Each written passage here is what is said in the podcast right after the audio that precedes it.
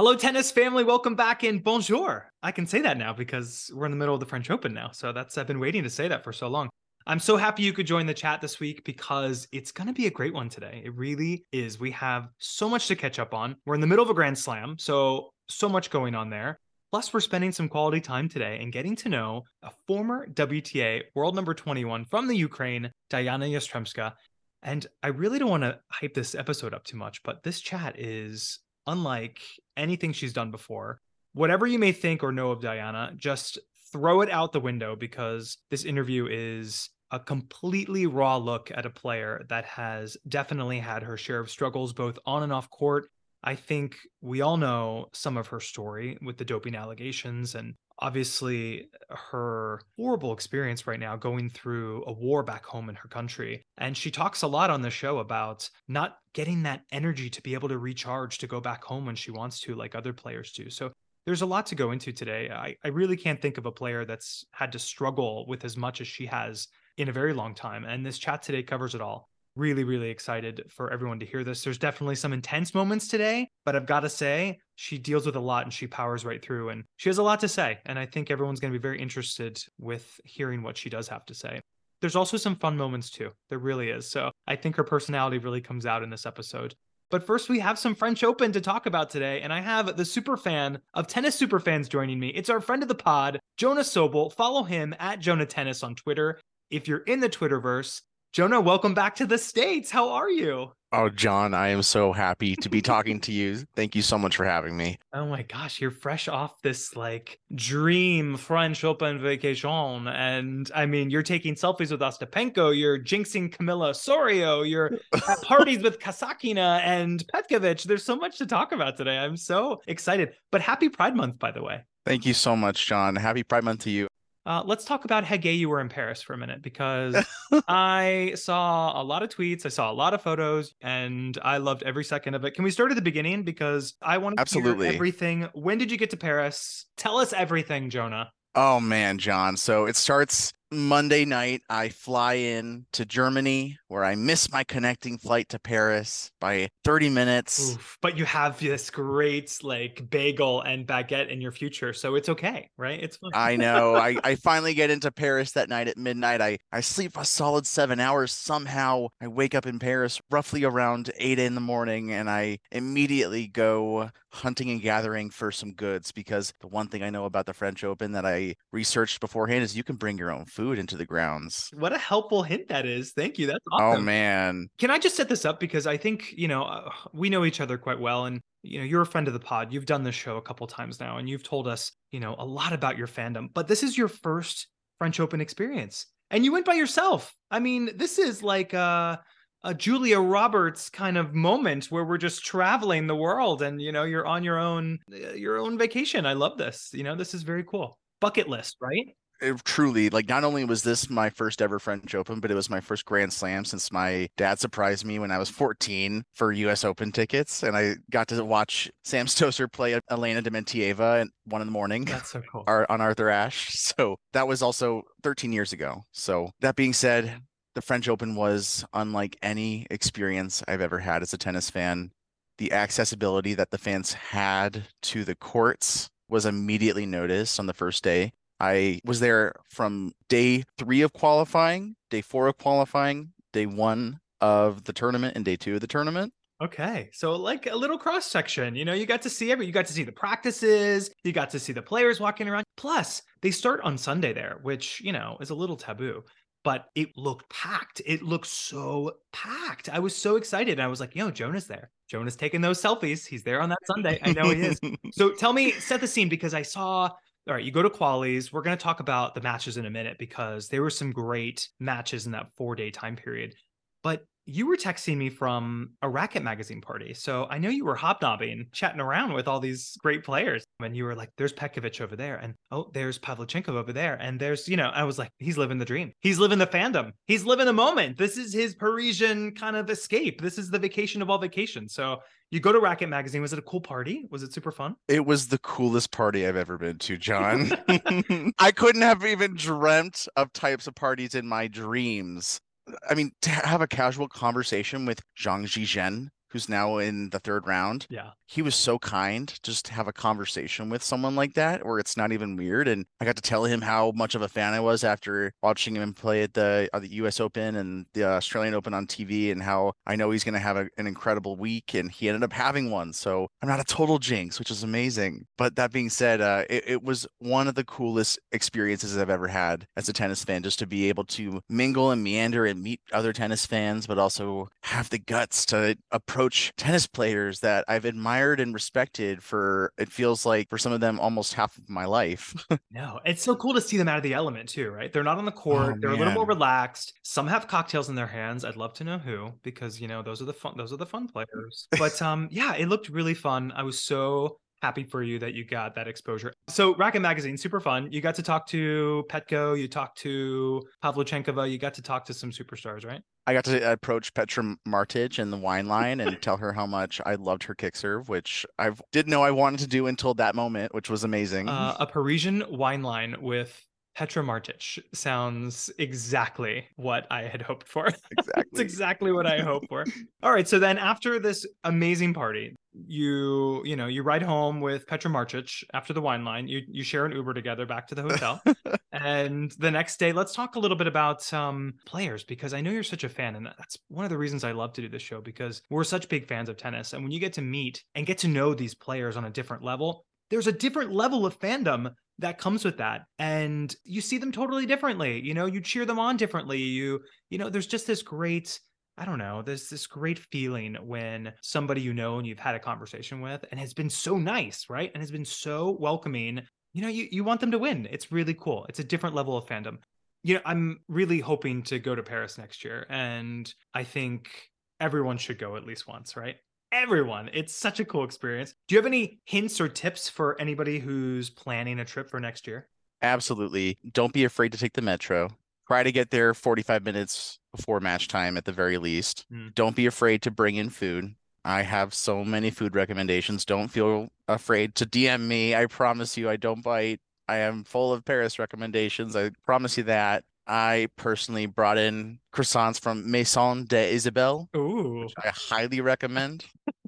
they stayed fresh in my bag, which you're you're allowed to bring in backpacks as long as they're within 15 liters or less. So, fun little fact there. Overall, though, it was a fantastic fan experience. I got to watch every single match I wanted to watch pretty much. Like, yeah, there were some line issues here and there, but not really because sometimes you would wait in line for like 10 minutes for a match at most. And I mean, it's crowded, it's a grand slam. Something to definitely keep in mind as well is the first weekend of the tournament, that first Sunday and Monday. It's a holiday weekend. So expect it to be filled with people. Well, you talked about the matches. I, gosh, I've been glued to my television and this time change. You wake up to the matches, they're already in full swing as soon as you wake up in the States. So it's kind of exciting because your first thing I'm doing is checking scores when I wake up. It's kind of a fun habit that I've formed, right?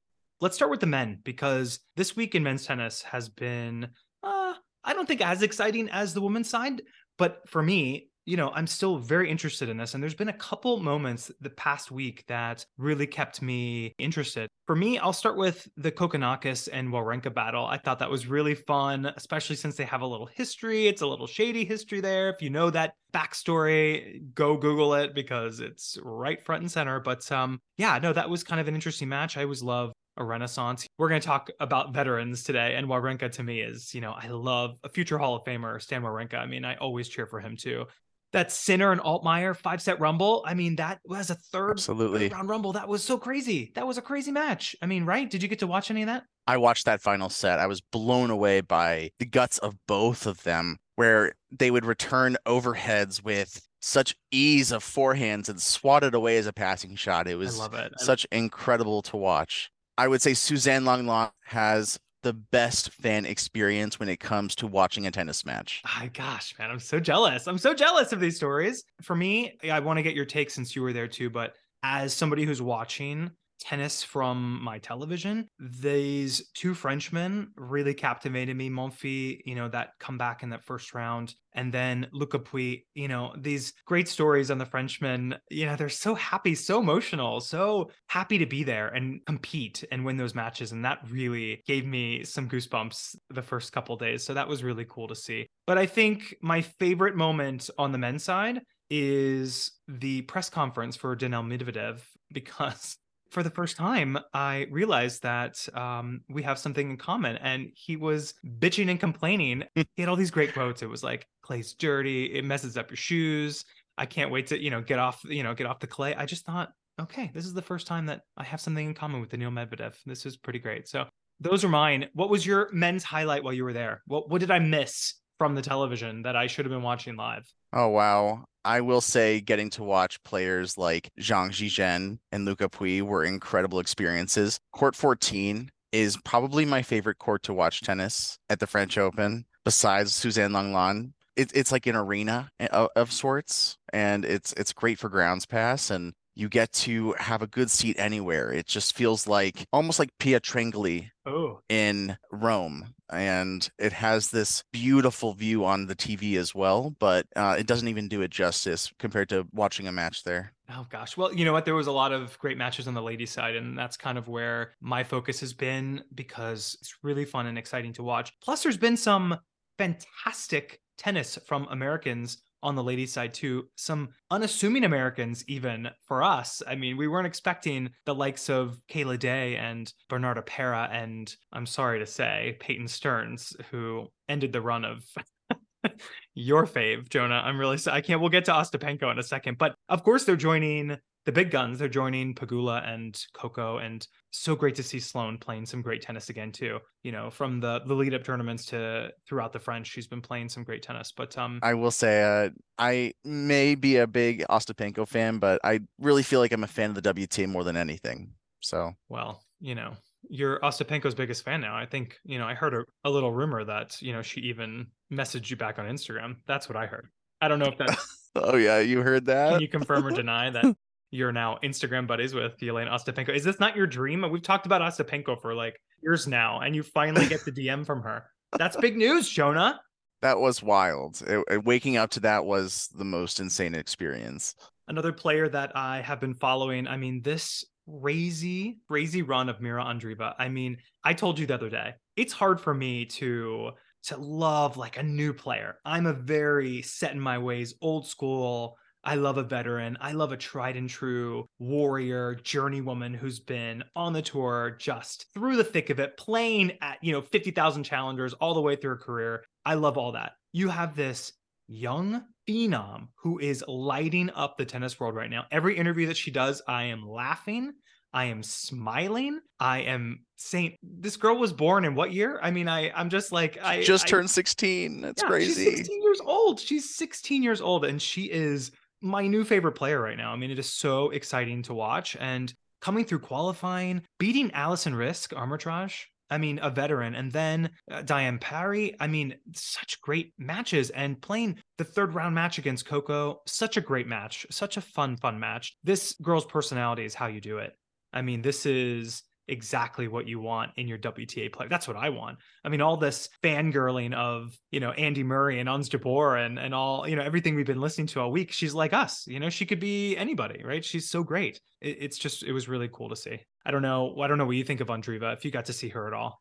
I did. I will say the top two highest quality qualifying matches that I saw. One of them was Yastremska versus Sachia Vickery in qualifying. Ooh. Round two. It was incredible. And the other one was Camila Osorio versus Mira Andreeva in the round three of qualifying. And that was some beautiful tennis. I will say that, John. Well, let's talk about Osorio because I mean, this was definitely the story of the first week on your Twitter because I remember you taking a selfie with her and posting it, and I was so excited. And then, you know, the draw comes out. She loses to Andreeva, right? Which, you know, that a lot of people have lately. It makes sense, right? She's playing some great tennis. Absolutely. And then she doesn't get into the draw. Obviously, she's a lucky loser, but then all these players start pulling out, right? We get all these notices. And we had so many. Was there three, four? How many players pulled out? There were so many. Eventually, it was six. Six. But players. it started out as four on the final day of qualifying. Exactly, right? On the final day. So four pull out, and you know, you tell her, right? Tell me the story. Tell everybody the story. Oh boy. So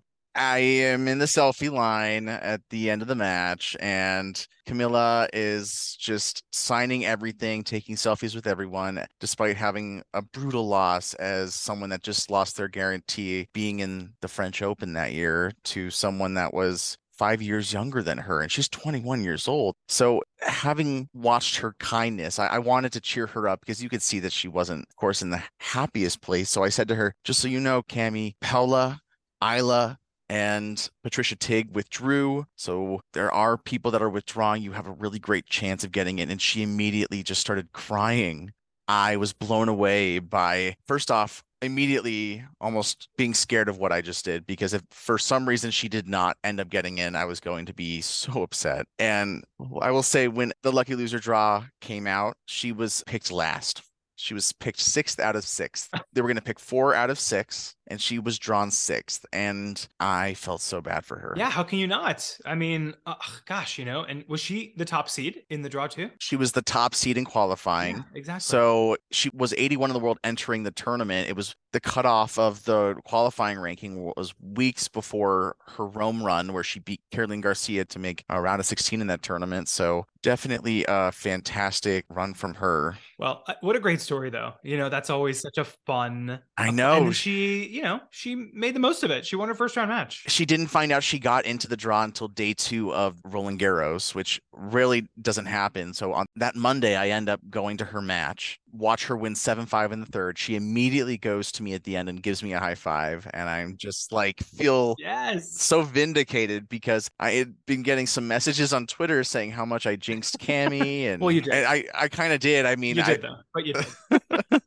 hey, like you said, I mean, it's not just about having favorites, it's about supporting the WTA. And, and there's so many great players. And, you know, I do want to mention really quick, you know, another great story for me, Svitolina, you know, making the fourth round, you know, beating Trevisan in the first round, Storm Hunter, Blinkova, that rematch of the final in Strasbourg, too. Everyone hates that. You got to hate that when you play somebody the, the following week, you know, Blinkova was like, oh gosh. But um, I loved it. I mean, I just thought it was so cool. And didn't we see some like weird stats? There was like some cool stat about. Yeah, so it says according to KR Tennis underscore ENG on Twitter, two Ukrainian players in the third round of the Roland Garros women's singles draw, five out of seven years in a row now, um, have made the third round, which is pretty incredible. I love it. We had Tsurenko and Svitolina in the third round this year. And, you know, there was another player who did qualify. And speaking of qualifying, and uh, and did play in this tournament this year. And yeah, and that's our guest this week. And she had a very tough draw as you mentioned, that uh, Sachia Vickery match, who we love. But um, you know, I, I do want to say that uh, Ukrainian tennis is in good hands with this bunch of talented women right now, and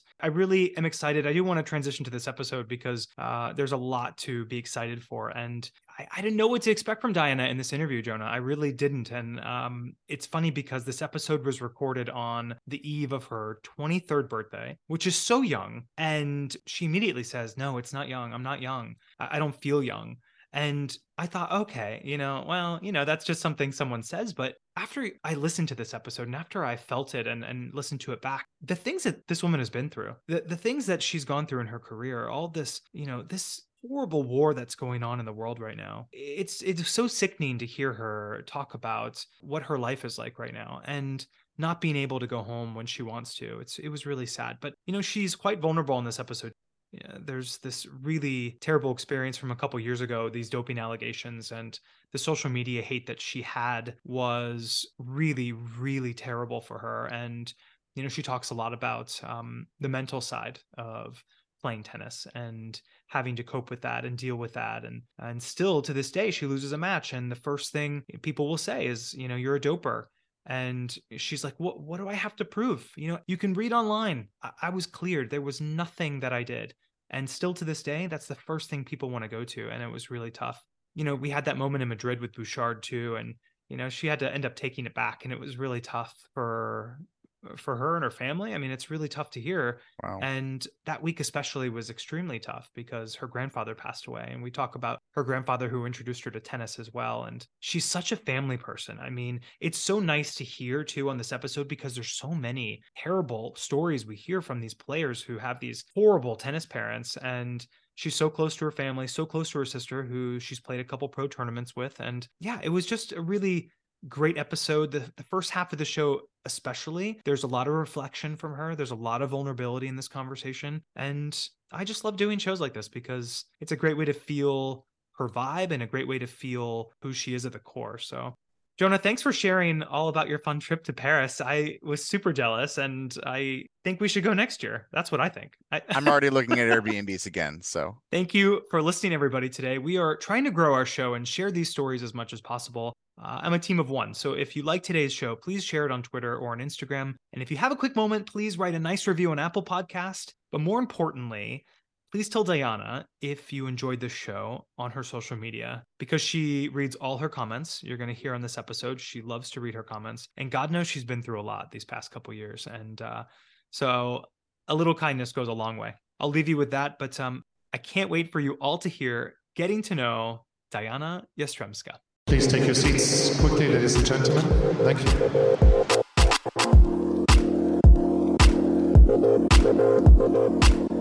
I mean, they always have a big mouth. They always talk a lot. So it happened before. It's gonna happen again.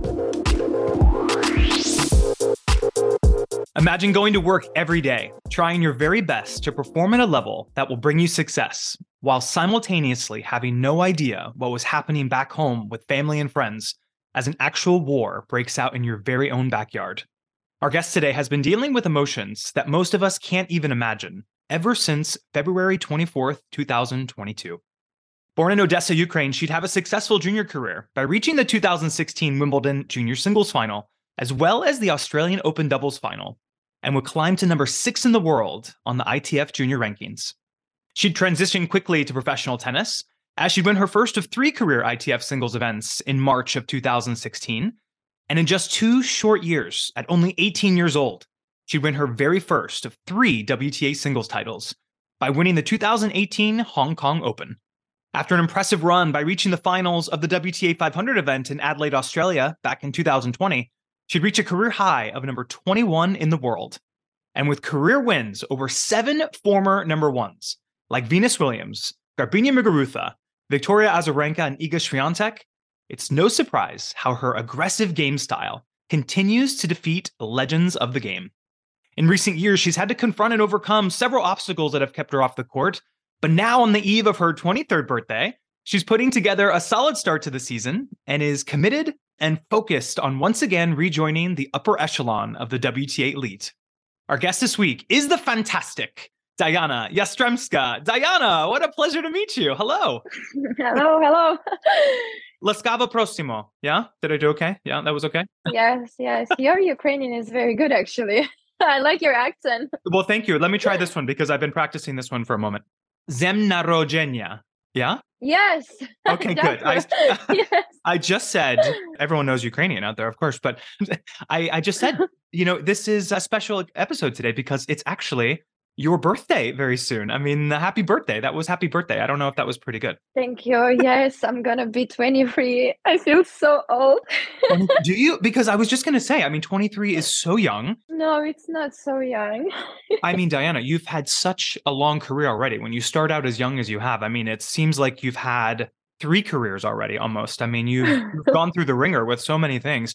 Honestly, after doing all this research in your career, it's remarkable how you've maintained so much focus. And I'm so glad we get to talk through so many of your career highlights today because I can't believe this. You played your first level tour match at 15 years old. I mean, that is insane. And now you're going to turn 23. I mean, time flies yes. so fast. Do you feel like you're a veteran right now on tour? Do you feel like you've been playing for so long? I feel like my uh, my career is going like so much up down up down and it feels like I'm starting and finishing like playing tennis like already three or four times. It's gonna sound really weird, but in 2018 that was the year when I won my first WTA tournament. Yep.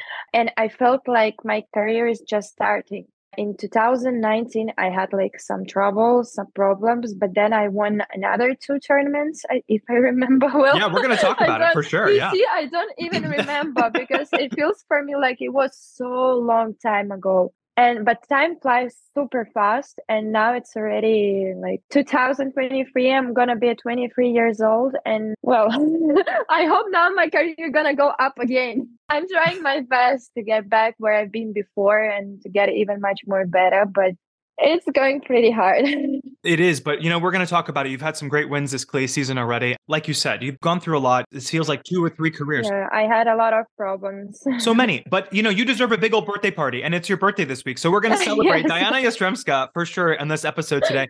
Hopefully, you have a nice dinner planned. I know you're in Italy right now. Your birthday's in a couple days. Are you are you planning something? Are you going to dinner at least? So to be honest, I thought I'm gonna be in Rome for my birthday and then I'm gonna go to Paris because Rome is one of my favorite cities and I celebrated there my birthday already two times.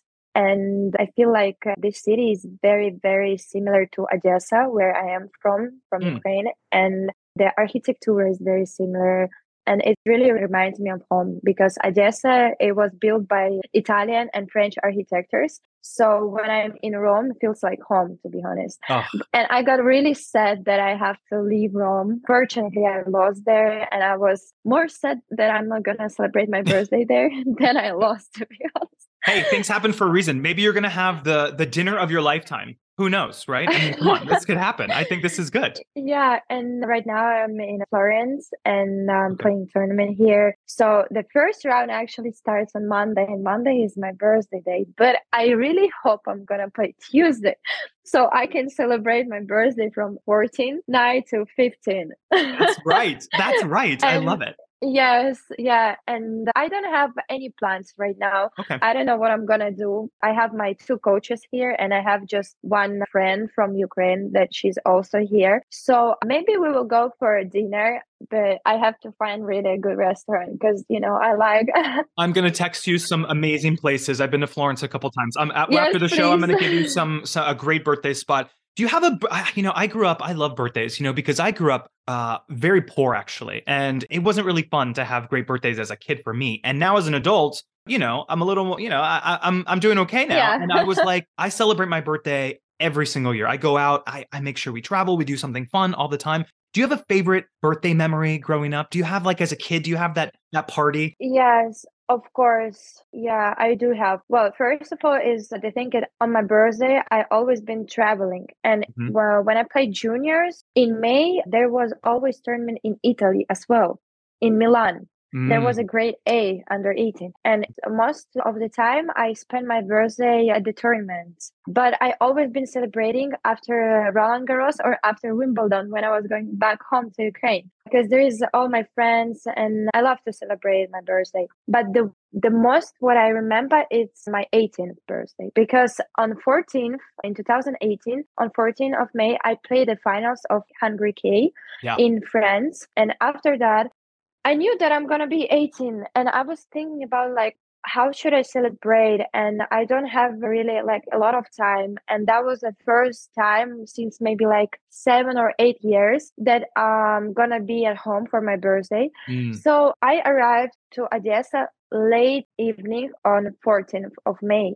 And on 15th of May, I wake up and my parents are telling me that, okay, so the plan is like this. You go salon, then you have to meet there, there, there, there. And then at certain time, you have to be at the special place. And oh my God, I was so shocked because when I arrived to the place where there was a party, but I didn't know anything. And they were preparing the party like half year there was hundred of people Oh my uh, there was a firework my father made by his own he made for me a firework that was like five minutes with a special music Oh or my it was even longer like seven minutes and i was super surprised and what i remember the most is how i was going down by stairs to the place where was all the guests and my grandfather who died on 26th of april I'm so sorry. I'm um, so sorry about that. it's Absolutely. yeah it was actually it happened before my match with bouchard in madrid Ugh.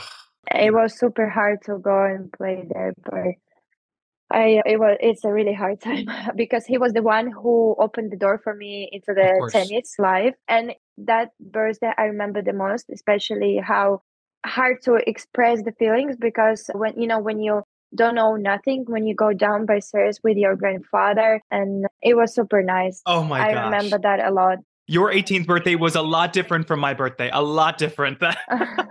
That's amazing, Dayana. I love that. my parents i think i think they they really tried their best to make it for me as good as possible because they knew that all my life I was traveling and I Yeah. could never have a right time to celebrate. So they really wanted to make it very memorable. And Oh, uh, that's so yeah, special. That is it is was so special. really nice, really special. To feel the love in the room when you walk in like that and all these people like being there for you. I mean, that's an ama- amazing feeling. It was in Odessa near the near the sea on the beach. It was the open area. It was very warm and it was nice weather, nice atmosphere. They put it a big how, how do you call the stand where the artists are Oh, yeah. singing? Oh my gosh. Yeah. That is, So they put it that into the sea.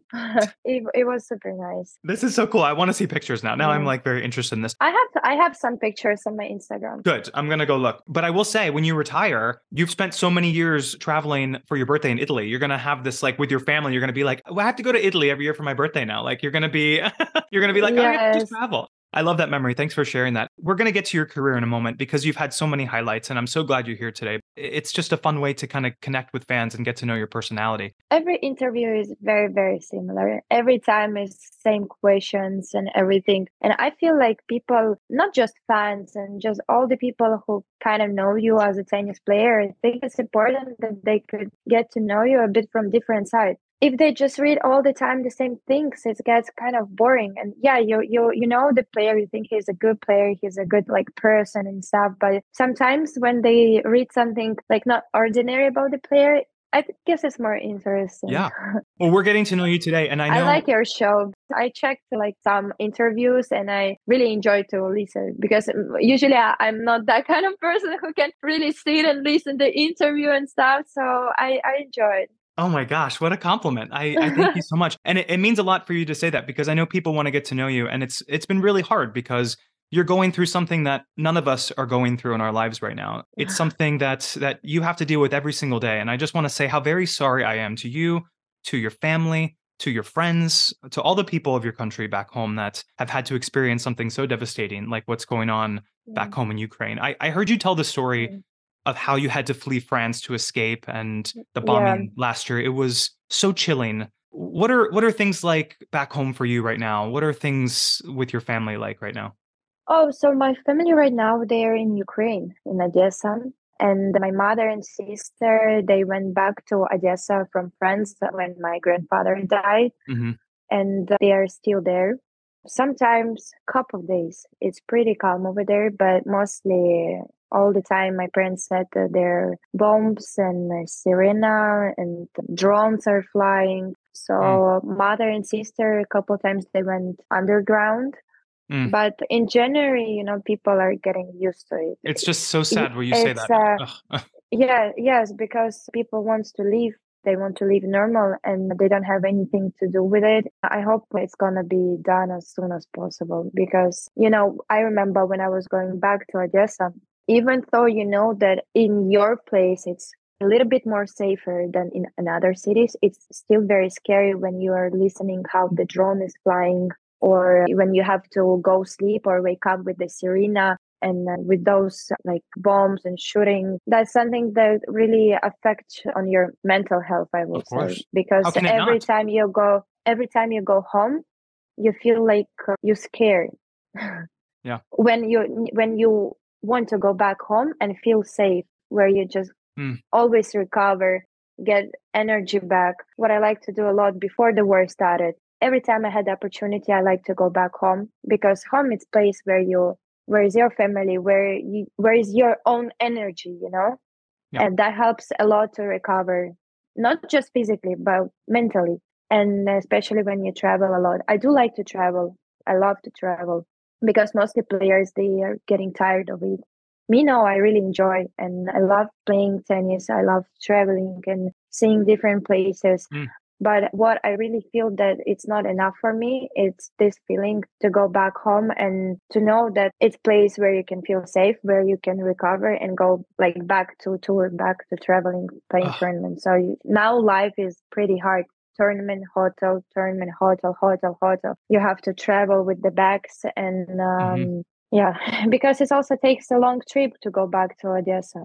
You have to always fly from to moldova and from moldova you need to drive by car and all the time you have to pass the border and it takes like for sure one and a half day of trip Dayana, it's so it's so I'm so sorry. It's so devastating to hear No, what's been going on. It really is. And I, I can't imagine how you concentrate. I mean, on tour. I will say there's one thing about you and your career that in my research and what we're going to talk about today, there's been so many instances in your career where you've been faced with these situations that are so unthinkable. And for some reason, when there's tragedy and chaos going on in your life and in your career, you're able to focus and play some fantastic tennis. And and I hope that there will soon be change. I, I gotta say, I'm always looking for positives in the world. And, you know, I appreciate you talking about that that story today. And I know this is an odd transition, but I do want to say there's some peaceful things going on in the world. And and I am a big, I know we talked about it before, but I am a a big Eurovision Song Contest fan. I, I know you don't know what that is, but Ukraine won last year, and there was a lot of peace, and it really helped, uh, you know, the country a little bit in some way. Uh, Maybe maybe for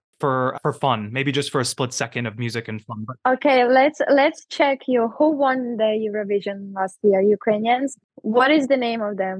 uh, Kalush Orchestra. Yes. What was the song? Oh my gosh, I I you think my Ukrainian was back? Stefania.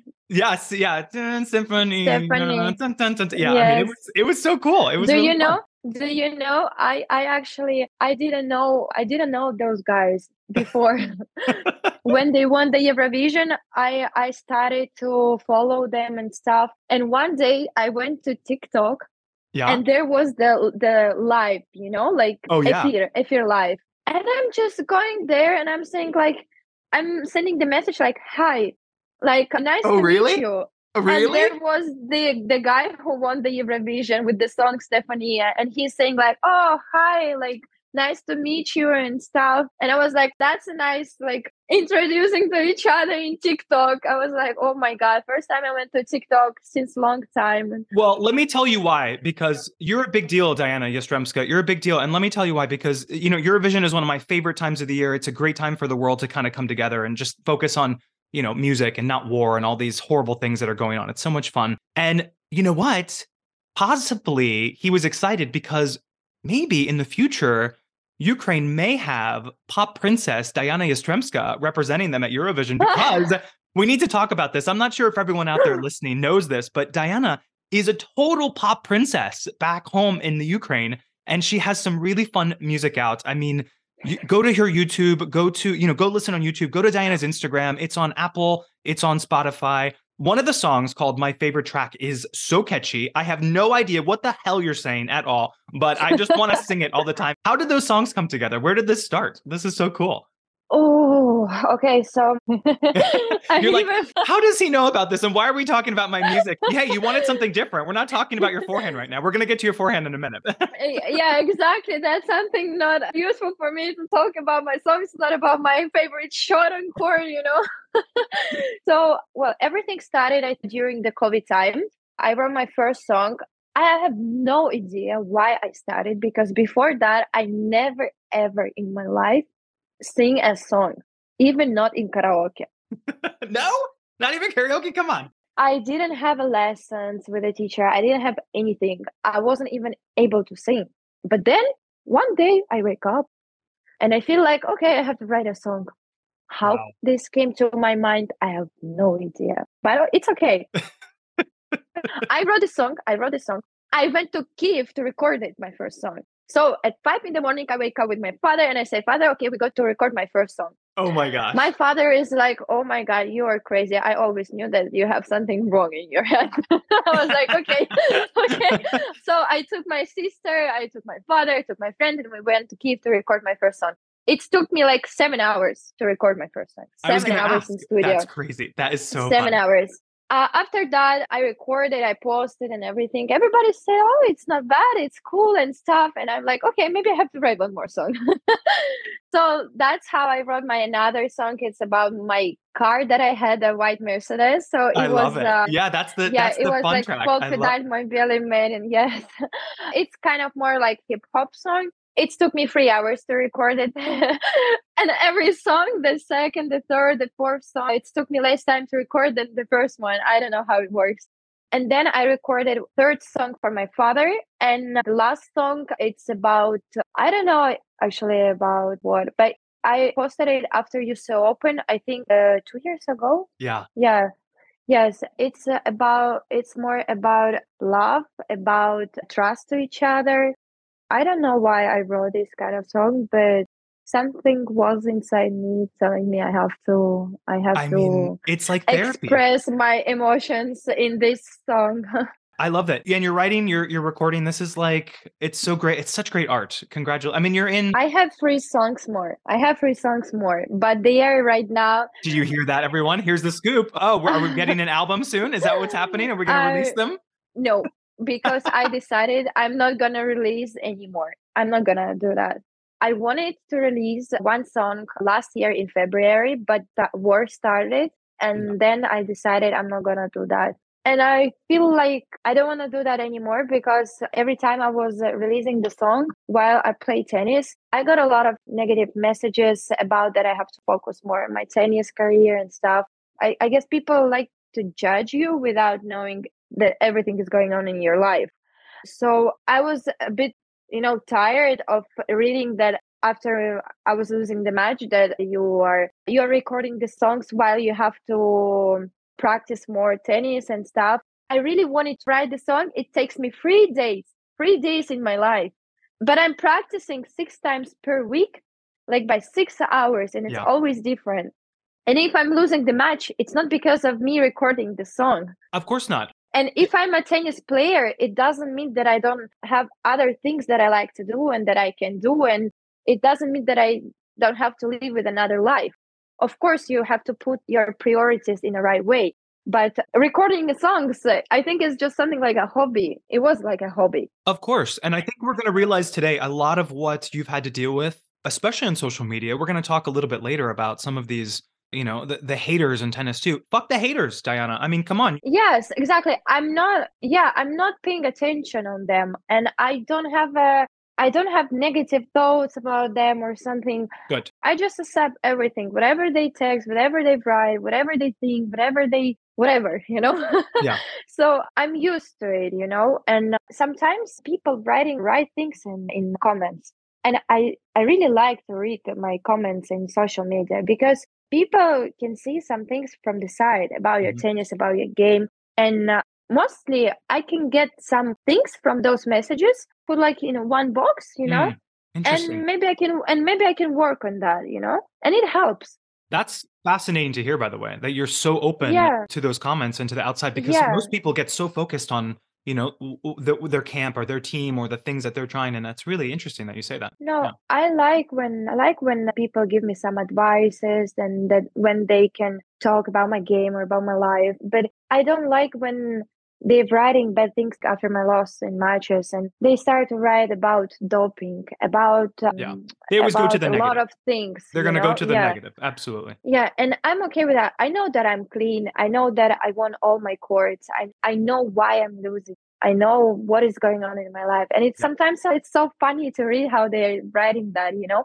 Or how they how some people can write like fuck you, fuck Ukraine. I hope your parents gonna die there and Yeah. I hope the Russians gonna kill you and stuff Mm, and yeah. you know it doesn't really affect on me but what i don't really like it's when people are writing about the doping because i know that i'm clean you know We're going to address it because I, I think it's important that we talk about it because Yeah. we even had it with Bouchard and Bouchard made a mistake. She had to, you know, obviously apologize and take back what she said. I mean, it was, we're talking about it now. Let's just kind of address it and we can go into your career because it's important. We're going to clear the air really quick because it's important to know this. In January of 2021, the ITF had announced that you'd failed a drug test and you were provisionally suspended from the tour. You immediately came forward and declared your innocence, and it took almost six months. But on June 22nd, 2021, the ITF came out with a statement pretty much apologizing to you and saying, and I quote, that you bore no fault or negligence for the positive test and you were immediately reinstated and were able to play on the tour again. First, I'm so sorry that you had to go through that. I cannot imagine. We're talking about the war, we're talking about your grandfather, these horrible things that have happened to you. You've had probably some of the worst months of your life because not only are you not able to compete, you can't do your job, you can't make money, and the amount of horrible, disgusting, and vile, and I have chills right now, actually, just thinking about it. What you received was almost too much to handle. I can't imagine where you were mentally at that point. How were you able to handle those six months? yeah i can i can explain it everything like in a short way. I know whatever is not killing you, making you stronger. Yeah. that was the thought always in my head. And about the situation with doping, yeah, everything is written in the internet. Everything is the way it is. There is not my fault, and I'm completely clean. I always been clean. I always been fair. I always been thinking and my Yeah. family that sport is all about your abilities, all about your talent, all about how much you work, not about some things that can affect not by the natural way, you know. And we and my family against that always been, and my family always was looking for my health uh, really well. And the most important thing is, in the end, I won the court, Of course. and I clean up my reputation. I clean up my my name, and of course, those eight months, actually not six, but Okay. eight months, it was I don't know how to explain it. Every day I was practicing, and every day Mhm. you wake up and you hope that soon it's gonna be done, soon it's gonna be court. But every time they were saying that we need some more time, we need some more time to Mhm. think and make some things together, and only then you can have a court. So my nerves, I think they were gone. like my mental uh, mental health, it was gone. And after I won the court, I went fast to Paris. The next morning, I fly to Paris to make visa to go for Wimbledon tournament. Mm. But but they withdraw me from Wimbledon. Yeah. They withdrew me from Wimbledon when I could play, when I was in the draw, when I already won the court and main draw was starting in a couple of days. That's just, just was- unbelievable. yeah. Unbelievable. Yes, and it's them fault for withdrawing me from the Wimbledon when I could play there. And except Wimbledon, I went to Germany for 250k, and that's also really like hit me to my mind that I was really waiting for this day when I had the court. I was really happy that I'm going for Wimbledon for, Yeah. for the first tournament after I clean up my name and stuff. And then you have to play another tournament. And since that, my comeback was very long, very stressful, and a lot of messages about doping and stuff. And I'm not angry and I'm not sad about what I'm reading in social media before. Before it was really, really hard mentally, and I was working with a lot of psychologists about it. But you know, it's in the past Yeah. it's, in, the, past. it's in the past and you know same time with the problems that i had doping i also had a lot of problems in my private life Mhm. because of how this happened and uh, yeah I- i'm proud of myself i'm proud of myself because Yeah. i'm still you know like here talking to you ex- explaining you everything and saying that it was in the past I mean, if anybody listening out there, I you know, obviously there's been a lot of you know questions over the years. I want you to go out, send Dayana some great um, social media love. I mean, to be able to talk about this today with with someone she's just meeting and to, to clear her name. I mean, this is such a beautiful thing that you just did, and I appreciate that. And and I think the support that you're going to get and the support you've been getting this past year, it's really going to change a lot of maybe how you feel on the court and maybe off the court. So thanks. And here we go. Let's yeah now much better yes, much better. Now let's talk about your tennis because there's so many great highlights, and you know we're we're already halfway through the show today, and I want to get into your tennis because there's been so much to unpack from your years moving up the WTA rankings. So I've compiled the most popular topics that your fans want answers to.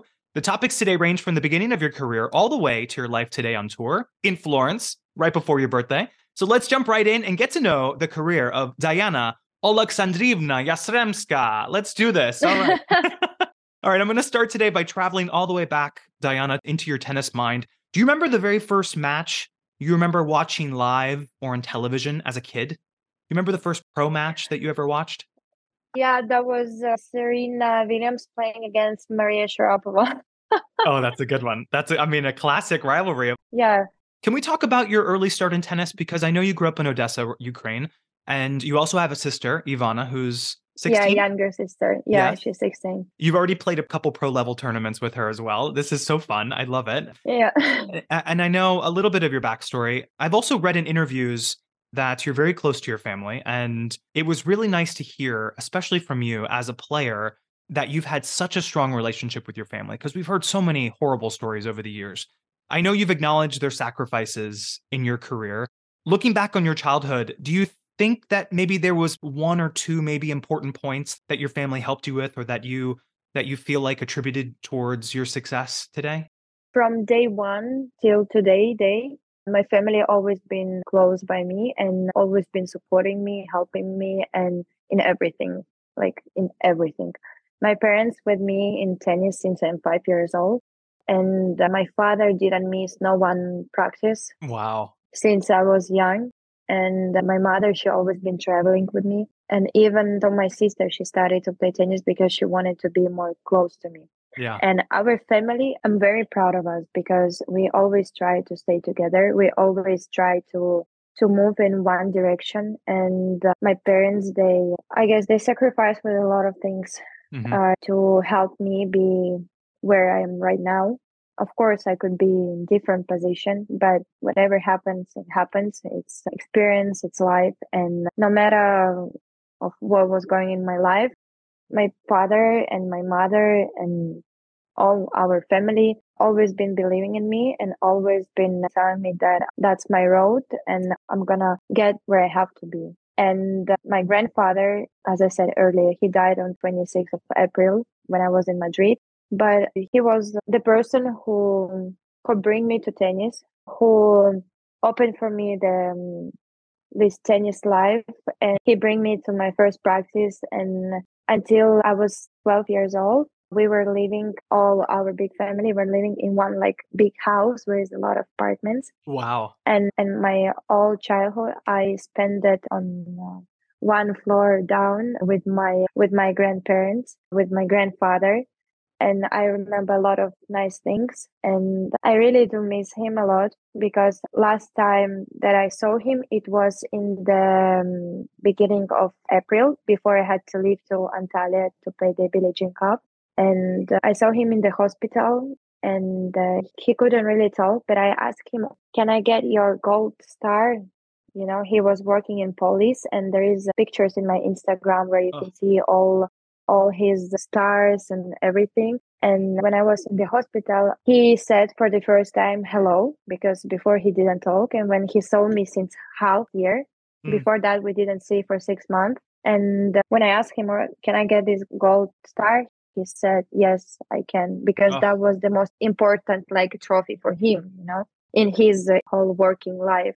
Oh, and uh, he said that he will go with me for olympics games next year but unfortunately he won't be able to go but i'm sure he will be there up watching me and supporting me he will be there in spirit. He's going to be there watching you the next time you win your title and all the titles you're going to win for your future. So thanks for sharing that. yeah it was very hard it was very hard because in uh, my family it's first time happens like that with me Mhm, this kind yeah. of experience that someone is dying so this period from madrid till the tournament that i have played before rome i think i was inside i was i was dead i was dead and, and yeah but after that i made a tattoo i made a tattoo Oh, is that the tattoo? Dayana's showing a tattoo right now. Her new tattoo. It's written, it's like a scripture that's Yeah. written on your arm. What does it say? it's written on my na- on on my it's written on in my language and the first sentence i have here it's the sentence from my father. The second sentence is from my mother and the third sentence is from my sister. And why i took this idea why i wanted to make this kind of three sentences because after my grandfather died i felt like i remember a lot of things that he was telling me always. Hmm uh, but I felt like it's not enough just to just to know what person been telling you. hmm And I thought that as long as I have my family close to me, as long as they're living, I want to get one sentence from each of my parents and of my sister that gonna lead me forward by my life. And Mm. I decided to put it in my hand so so I can read it. And you know, I feel like right now my family is close to me because this tattoo is in my arm. Oh, of course. Of course. I mean, how beautiful. and yeah maybe one day i'm gonna make something else but for now i have just three tattoos Uh, hey, who knows? Got the family in the future. We got the kids. We got the husband. We got anybody. You know, this is gonna be. we're gonna have the whole the whole arm. I love it. no, no, no. I told myself only only two tattoos in my body in whole life, but now I have three tattoos. So one tattoo I'm taking out right now. oh yeah, okay, all right, all right, all right. That's good gossip. But they are invisible. They're they are invisible because they're on my ribs. here, here. well, honestly, I I love that you're so close to your family, and it really must have helped you, especially as a junior, because you you were in the right hands and you were such a fantastic junior player. You would make an important Orange Bowl final early on in your junior career. You would reach the Wimbledon girls singles final as well as the Australian Open doubles final. And all that success, you really had only played three junior tournaments. You know, getting to that Wimbledon final must mm. have been so amazing to feel that, especially with your family around you. Do you have a fun memory from that tournament at Wimbledon? Do you remember any of that?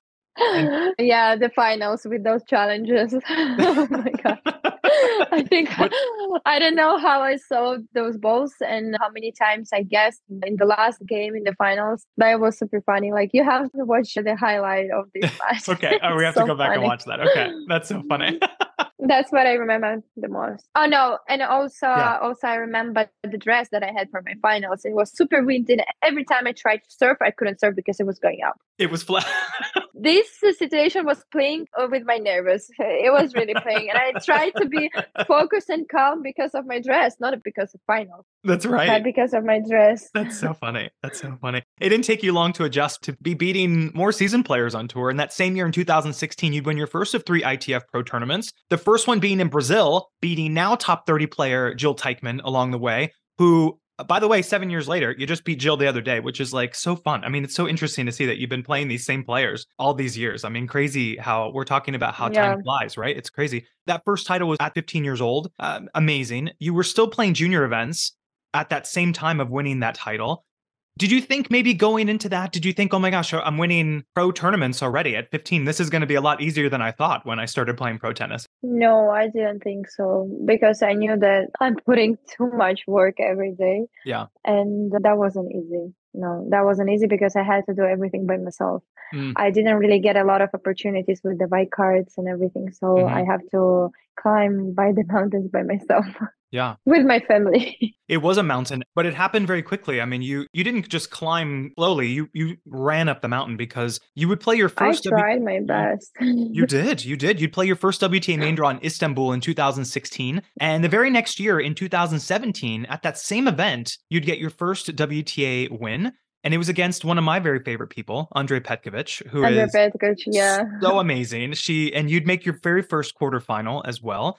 I'm guessing that was an important match for you because you're playing the year before, you're it's your first tournament, and then the very next year you can see the progress of how great you've been playing in that year. Exactly. And also also I was practicing at this club. So oh. yeah, I was practicing at this club. It was in Istanbul. It's not far from Odessa. And the all people who was there in this club in this academy, they knew me really well. So I really wanted to win. And I think the year before, when I lost for the first time there, on my first WTA match, I, I felt like a lot of pressure. I played mm-hmm. center court and I really wanted to win. yeah. But next year, I think I got already some more experience with matches in ITFs and it's gotten much easier. Yeah. But this match I remember really like very well. Against Andrea?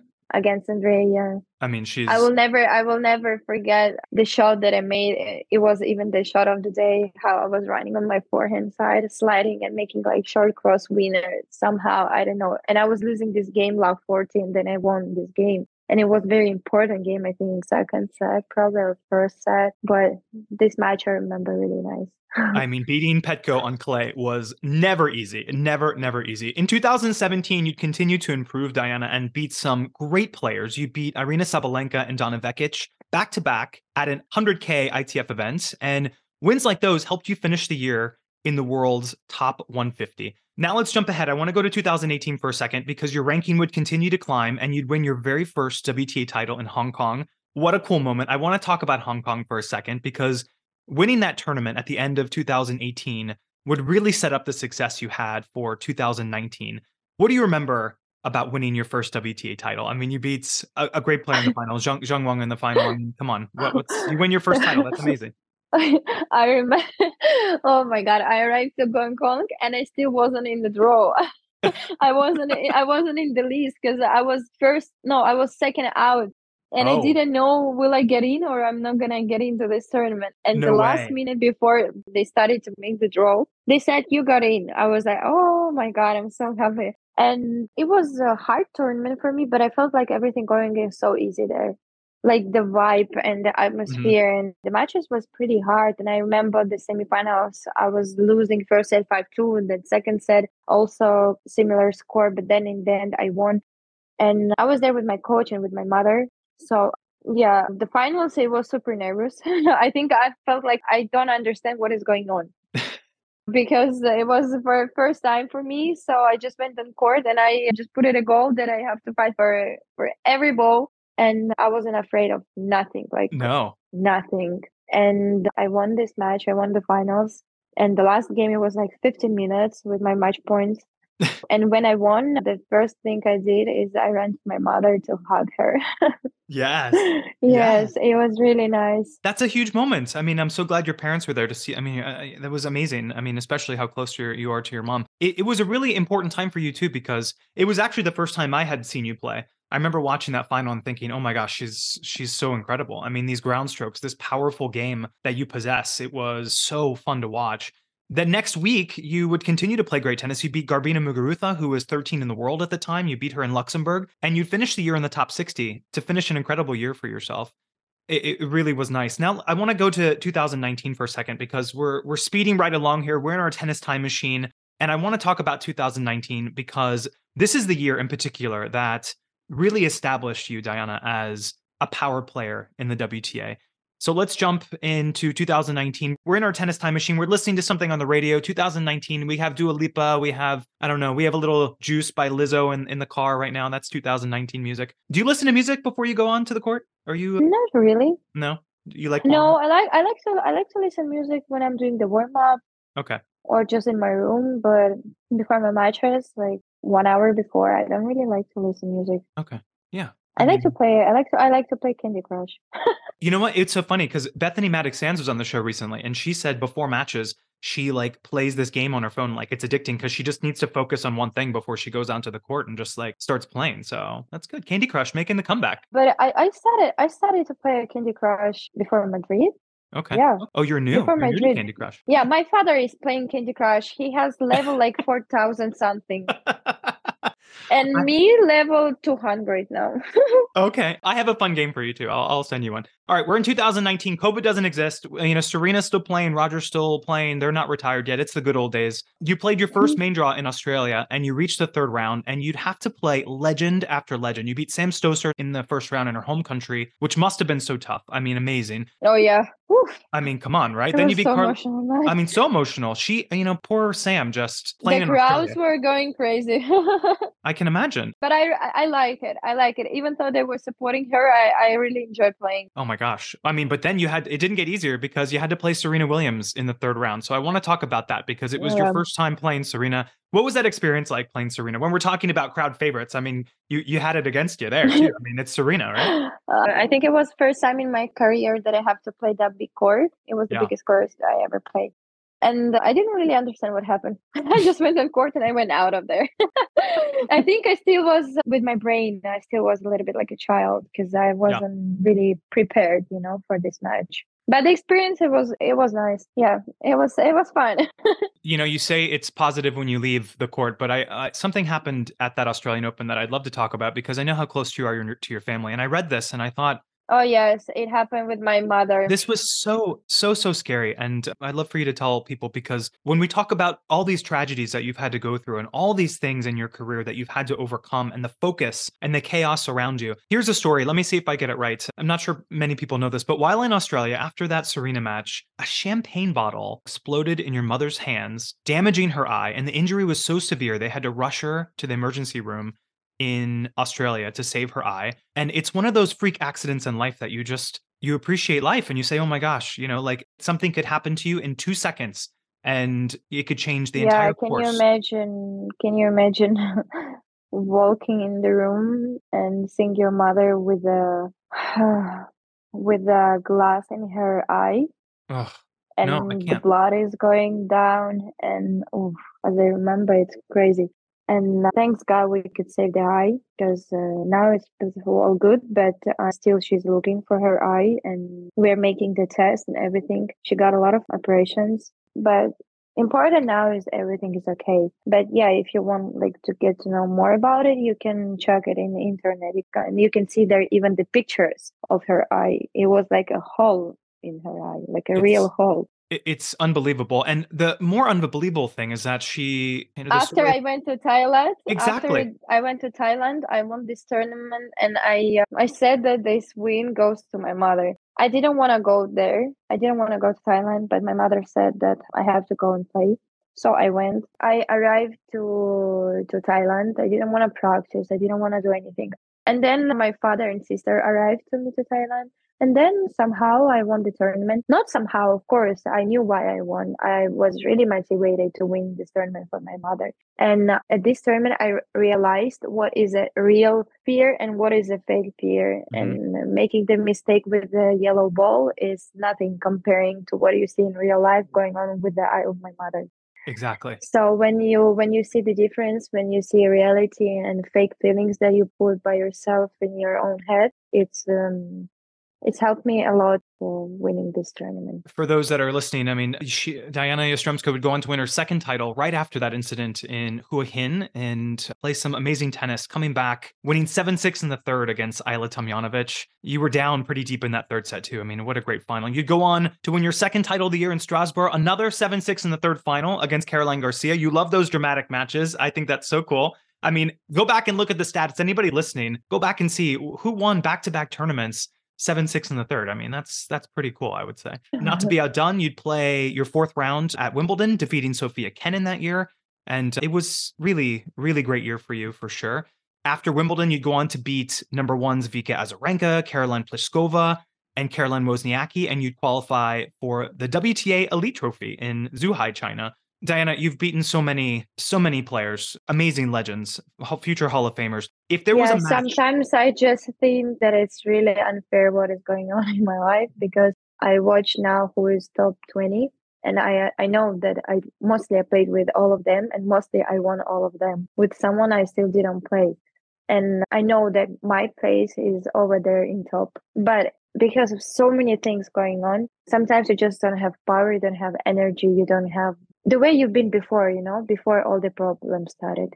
Yeah. So right now I'm really motivated and I'm very I don't know how to explain it. I just really want to get I don't want to get there where I've been before. I just want to get myself back just to to be myself again like I've been before Yeah. when I was a little bit younger before all the things started to happen in my life. I just want to be on court. I want to enjoy. I want to play with this energy that I had when I was younger and I'm looking for this and every single day I'm trying to yeah to get there to get just there. yeah mentally to get there Is there Uh-huh. a match, if we had to go back into your history, if you had to go and pick one match from your career that you could YouTube and say, this is the match that I played the absolute best. This is how I want to play every single time that I'm on court. Was there a match that you felt like you just kicked so much ass and you felt so strong and powerful on the court that you were unbeatable? Oh there is there is a lot of matches like this but Okay, i cannot good. choose just one match. I cannot choose just one match because you know when you feel the way how you just explain it i don't think it means like really like that that you played an amazing. I think it means that the other player wasn't in a right uh, Okay. in the right point you know because it, tennis is not only about yourself not only about you. It depends also from another player so i will say that i play good and i play great when the opponent is playing a good level as well Okay. I love that. so the the higher level play the the more interesting and more nice game you know Yeah. your level of the game depends not only uh, from you. Sometimes you can show amazing game against like top 10 player, but when you play a girl like over 100, you can play completely differently. Yeah. And you don't understand why your level is not there. You know, you always get better when you play with better players. Well, it makes sense because 2020 opened, and in Adelaide, you'd get to the biggest final of your career, playing some fantastic tennis. When we talk about great players, you beat Babos and Vekic and Kerber and Sabalenka before playing Ash Barty in a very tight match. You climbed to number 21 in the world as well. I know we're wrapping up the show today, but I, I have a couple more questions. I, I do want to say for a birthday present, if I were to give you a birthday gift today and I were to say, you have the power to replay any match in your career, to redo, which one would you pick? Is there one, maybe the fourth round at Wimbledon, maybe that Barty match? I mean, is there one that you would say, okay, I want to redo that match? Mm, I have to choose only one match from WTA. It could be, yeah, any, you, maybe a practice. Is it a practice match? Did you, what do you want to pick? Uh, no, I think I will choose a tournament when I was young, when I was 12 years old, and I played junior orange bowl under 12 years old finals. That's the match you're picking where you got to the final? Wow. Why because you you were very upset after that match? What was the no i lost in the finals and i think that was the the first tournament for me like the biggest tournament the biggest result that i have made. Mm-hmm.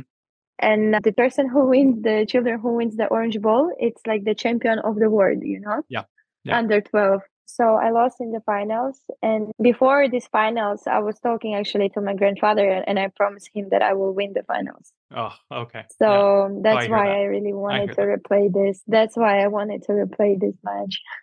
well, in WTA, I don't want to replay anything. I'm very grateful for everything that I had, for all the matches, for all the experiences, and I was losing, where I was winning, and every player has his own way, own road. So I am right now where I am, and I have goals, I have dream, and I have motivation, and I have a, right now a good vibe. working on myself, working on my tennis game. No matter if we take everything that is behind war and grandfather and all the problems and stuff, if we put away, I'm I'm happy that I'm still able to compete. So no regrets. You have no regrets from your time. I mean, you were put into the spotlight. I have I have just one regret in okay. my life is making mistakes that I was doing and because of those mistakes i lost a lot of time mm-hmm. a lot of time but it's more about the private life yeah. it's not about tennis yeah yeah uh, yeah so it's um, very important to think twice before you have to do something or before you have to choose someone or before you have to make any decision because to build something it takes a lot of time but to destroy something it takes one second and mm. before i couldn't realize that mm. but now i uh, do realize how important it is to to be all the time cold and fresh with your mind to be able to make a right decisions and be really fair just to yourself because if you do lie to yourself nothing gonna work because there is a system and this system holds only if you do everything right, right. i mean yeah. that's so powerful i mean that is the best advice we're gonna get of the week for sure. We have one last question, Dayana. I just I do want to mention in 2022, I, I wanted to mention that you played in a 250 WTA event in Lyon, France, and you made it all the way to the final. It was right when the war broke out, and you dedicated all of your prize money to to the relief back home in Ukraine. I thought that was so beautiful. You've played Billie Jean King Cup, you played in the Olympics. You're going to play in another Olympics, I'm sure. I know your country is very important to you, and players like you and Elina Svitolina have been so vocal during this horrible time. So I wanted everyone out there listening to know that you i'm trying yeah i'm trying to help i'm trying to help my country as i can i have my foundation and since the war started we opened the humanitarian corridor with spain where can people donate? Can you can you give us the name of the of the foundation so people can go and visit? The name of foundation is dia but all the requisites and stuff we still didn't post nothing because for us it's not what is the most important. It's to give the requisites you know so people send money. It's not about that. It's about a real help you know? Yeah. And we since the war started we opened the humanitarian corridor with spain and uh, we received more than 90 tons of, of humanitarian things. And we base all the things that we get from spain in odessa Mm. in one big garage and after we were sent to different cities. And soon the, the website is going to be ready for my foundation dia and i'm going to post the, the link and everything in instagram. And of course of course before i wasn't really focusing not really focusing on that but as as much as possible if we're going to get help from people that will be very nice. Of course, we'll definitely make sure we post that as well. You've done so many great things, Dayana. We've talked about your titles that you've won. We've talked about the great players you've beaten. Our final question today What are your goals for the rest of the year? Where can your fans and where can people listening support you? And where do you want to get back to? And what's your what's your ultimate goal in tennis? Um, before, sorry, before I always been saying and answering on that question that I want to get like top 20 or I want to win a tournament or something. But right now, I wish just one thing it's to find myself, it's Mhm. to stay healthy and just to get where I can get, you know. I don't put any limits, I don't put any numbers. I just want to imperfect myself and day by day get better and better and where I'm gonna get, the only God knows. So I trust Him, and I'm sure He trusts me, and I will live with day by day.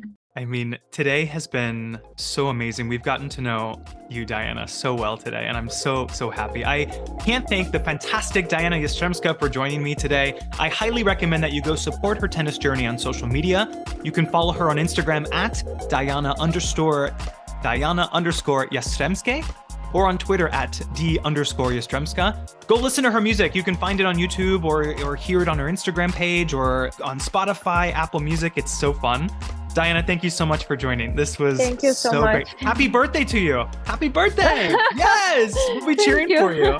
While you're on Instagram, shoot me a Thank you. message at Jon Guerrica. Let me know who you're a big fan of and who you'd like to hear on an upcoming show. Also, don't forget to follow us at Fantastic Tennis Pod or on Twitter at Fantennis Pod. My name is Jon Guerrica, and thank you for listening. This has been fantastic.